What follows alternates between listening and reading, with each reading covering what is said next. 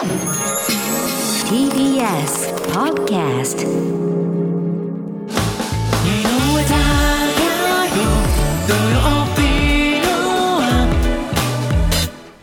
ここからはあのことニュースです。今気になるあのことを取り上げます今日はですねゴミの話題です。今さまざまな分野で人工知能 AI が活用されていますが千葉市で今月から AI を使ったゴミの分別の試験運用が始まっているそうなんです。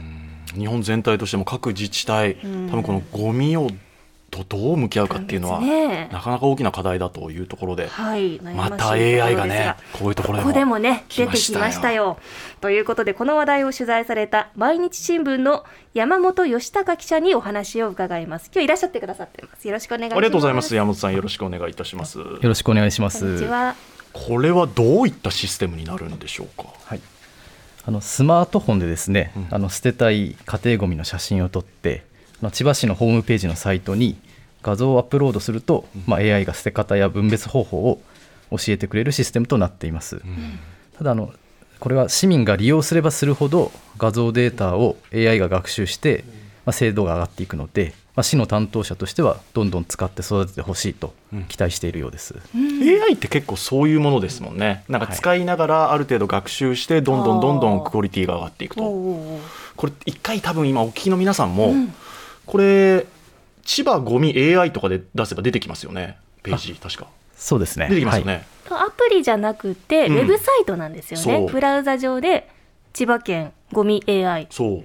で検索して、それでどうやって使うんですか？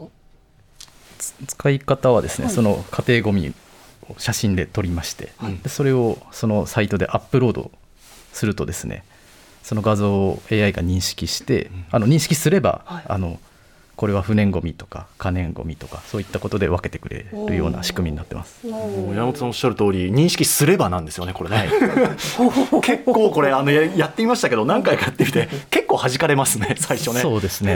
認識できなかったりとかこれアップロード失敗しましたとか。多分相当温かい気持ちで向き合ってあげて本当にあのこの AI を育ててあげるんだっていう気持ちがいいかなと思ったんですよね。まあそうですね。まだあの試験的な運用になっているので。まだ始まったばっかりでね。そうですね。はい。2月1日から始まったばかりなんですね。やっぱりこの取り組みは面白いなと思ってこれあの千葉市が先行的にやってるものなんですか？なんかえっと他の自治体でもやろうとしてるものなんですか？やってるところもあるとは思うんですけれどもちょっとへはっきりとはわからないです。ねはい、あのもともとこうチャットボットっていうんですか、はい。あのなんかチャット形式でこれ教えて例えば子育てどこに子供預ければいいんだろうってパッて打つと AI で答えてくれるっていう、あ文字情報で、ね。文字情報で、はい。ああいうのありましたよね。はい、あの千葉市でもそれはあの導入してまして、ええうんあの2021年7月からですねその廃棄や分類の方法についてその捨てたいゴミの名前を入れるとですねほうほうほう。あの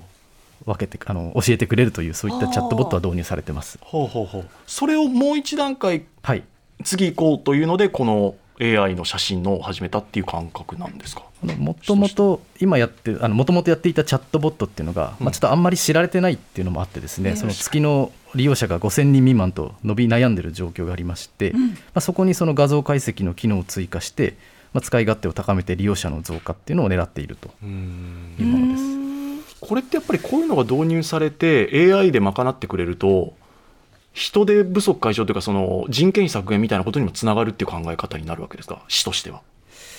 そこまであの考えてるかっていうのはちょっとわからないんですけれども、はいただその問い合わせというものが非常に多くてですね、まあ、そういったところの負担は減るのではないかというふうに考えているようです。このゴミは何ゴミに分類されるのかってわからないですもんね。細かすぎ結構。細かく、ね、東京でも区によって違うので自治体によって変わるので。そうねかそれを電話で問い合わせが来るってことですか。そうですね。はあ。その部分を AI で自分たちで AI がもももっと学習していってくれれば、はい。写真を撮ってもうものの0.5秒ぐらいで答えが出るっていうそうですね。ことになると。うんはあわかりやすいところで言うとさっき新聞の写真撮ってみたんです、でこのサイトでアップロードしてみたら新聞紙ですとうんうんうん。出まして、資源ゴミ古紙として出してくださいというふうにこのサイト上で答えてくれました、うんうんうん。はい、私もサインペン取ったら、はい。最初シャーペンって出たりちょあーっとね回り道するんですけど、はい。でもたどり着いてくれるものもあるんですよね。ええええええ。だからこれを登録して例えば間違ってるものが出た場合に、うん。こっちが教えてあげるってことになるんですか？いやこれはサインペンですこうですっていうのは。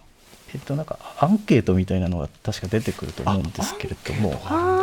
わからないならわからない違います。違います、違いましたみたいなことで多分回答する。はい該当するものがありませんっていうボタンがあったりとか、あはい。うん、そういうので学習していくと AI がより精度が上がっていくと。そうですね。はい山本さんはそもそもこれをなぜ取材しようと最初きっかけ思ったんですか？あなんか始まりはまああの市の方からあの発表がありまして、はあまあ、そこから取材はしたんですけれども、まあ、最近の AI というのは話題になっているので、はあはあはあまあ、ちょっといろいろあの深く取材してみたという経緯です。あー。やっぱりこういうのが広がっていって他の自治体でもやっぱり広げていくとよりゴミ問題っていうことの一助になるっていうのはお感じになります？